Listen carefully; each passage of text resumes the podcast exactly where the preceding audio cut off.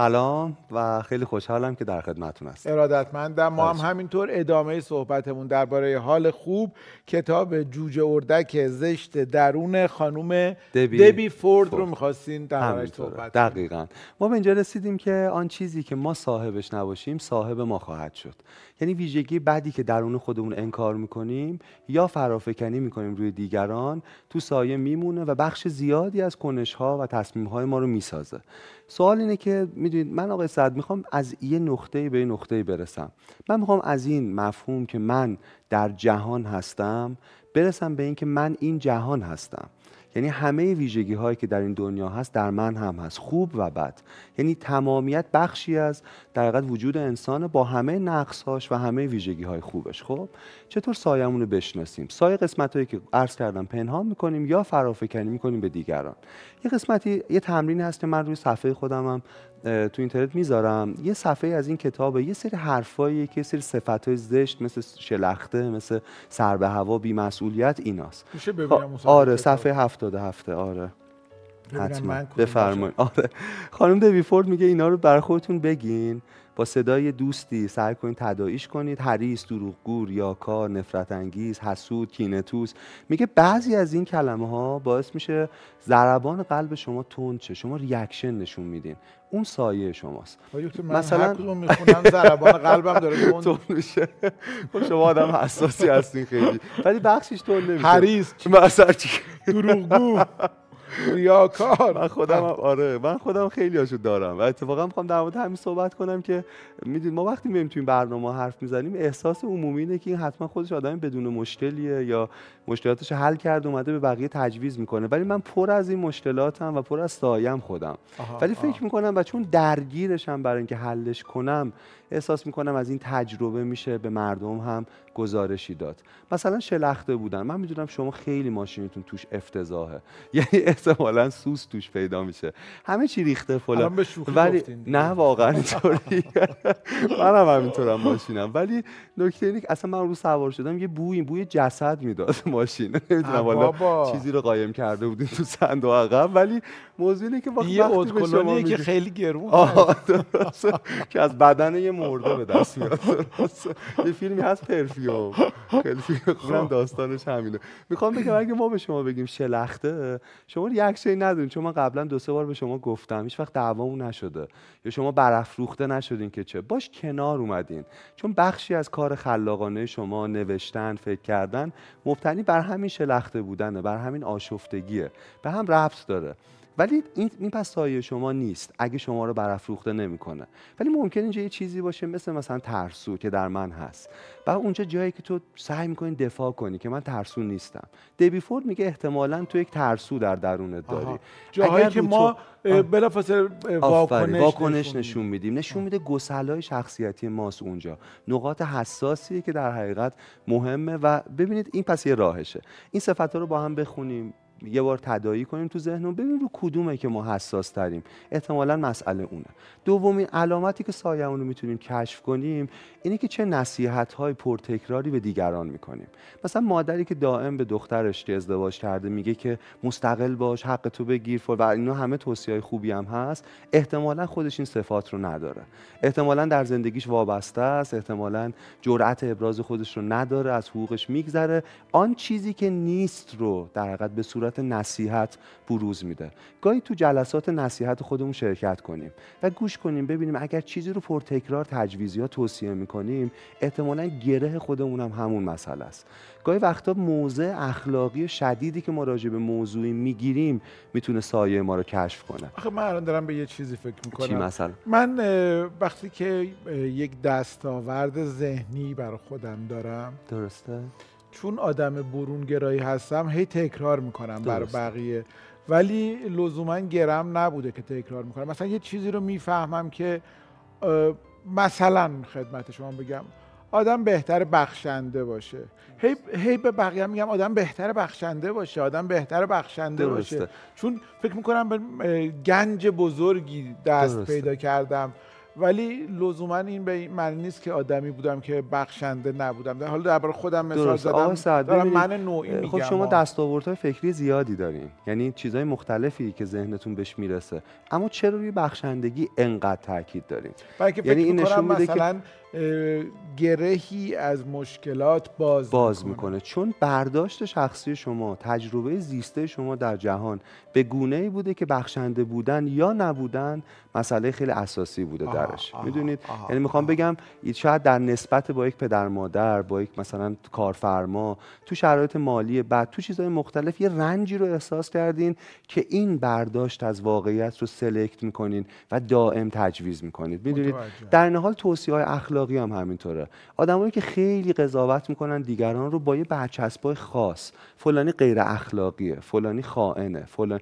وقتی زیاد می‌دونی این گزاره ها بیش از حد پرتکرار و پربسامد میشه بعد گوشامون حساس شه که احتمالا یه گرهی در مورد همین موضوعی که فرافکنی می‌کنیم و نسبت میدیم به دیگران در خود ما وجود داره. تکرار این باعث باز شدن این گره میشه یا بله شناختش باعث باز شدنش میشه. گاهی وقتا آقای صحت سایه به صورت فضیلت های اخلاقی خودشون نشون میده. مثلا ممکنه آدمی خیلی آدم لارج و بخشنده ای باشه. وقتی یه کادو داره خونه دوستش می‌بره تمام مدت قضاوتش این باشه که نکنه این کم باشه. اگه دور میز شام نشستن در یک رستوران تمام دغدغش اینه که من باید حساب کنم وگرنه زشته ببین یه فضیلت اخلاقی بخشندگی.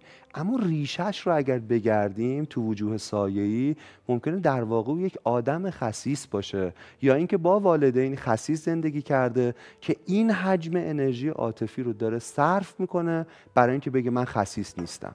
هر جایی که افراد دیده میشه در یک رفتاری هر جایی که تکرار بی اختیار دقیقا دقیقا. از یک ضعفی از یک گپی از یک حفره در اون شخصیت انسان میاد. می‌دونید خیلی سایه جالبه. شاید ما میگم یه فضیلتی رو بروز میدیم که اون فضیلت اساسا فضیلت نیست آقای سعد چون اختیار درش نیست. ببینید تنها چیزی که مرز بین فضیلت و رذیلت به نظر من subjectivity فاعلیت یا اختیار ماست. این که آره این که ما تصمیم گرفته باشیم می‌دونید و با اختیار خودمون انجام داده باشیم. شما فکر کنید من توی رانندگی آدمی می‌پیچه جلوم. ناراحت میشم از ماشین میام پایین که مثلا یه اعتراضی بکنیم. صحنه که در ایران خیلی دیده میشه در کشورم. متاسفانه. ببین اگه اون آدم خیلی قوی هیکل باشه و من بشینم تو ماشین بگم من بخشیدمش این بخشش هیچ فضیلتی نیست. چون من اساسا نمی‌تونستم نبخشم. اگر مردی یا زنی در ازدواجیه که دائم داره سرکوب میشه دائم داره وجودش رو تحریف می‌کنه سانسور می‌کنه دائم از خط قرمزاش عبور می‌کنن و او تحمل می‌کنه. اسم این رو وقتی می‌تونه بذاره ایثار و یک فضیلت اخلاقی قلم داد بشه که او انتخاب کرده باشه. نه اینکه تحت شرایط به صورت یک ابژه باشه. او باید سوژه باشه. یعنی خودش تصمیم به زبان ساده تر یعنی اگر که من مجبورم این کتاب رو به شما بدم و این کتاب رو میدم. آفرین. یا در یک رو درواسی شدیدم یا منافعم حکم می‌کنه من بخشنده نیستم, نیستم. اگر می‌تونم این کتاب رو ندم. آفرین. و, این و کتاب عزیز هست برای من. آفرین. اما از یه چیز عزیزی که می‌تونم ندم هم دارم میگذرم و میدمه که بخشنده دقیقا. در حقیقت بین ایمان و آزادی یک رابطه بسیار مهم وجود داره. اصلا در آزادی است که ایمان خودشون نشون میده. وقتی تو می‌تونی خوب نباشی اما انتخاب می‌کنی که خوب باشی. وقتی تو می‌تونی رابطه ای رو ترک کنی اما انتخاب می‌کنی و تصمیم می‌گیری که در اون رابطه بمونی. آدمی که انتخابی نداره و آپشنی نداره نمی‌تونه بگه من به خاطر یک فضیلت انسانی باقی موندم. آقای صحت بخشی از ما تمام عمرمون رو درگیر تکرارهای بی اختیار هستیم.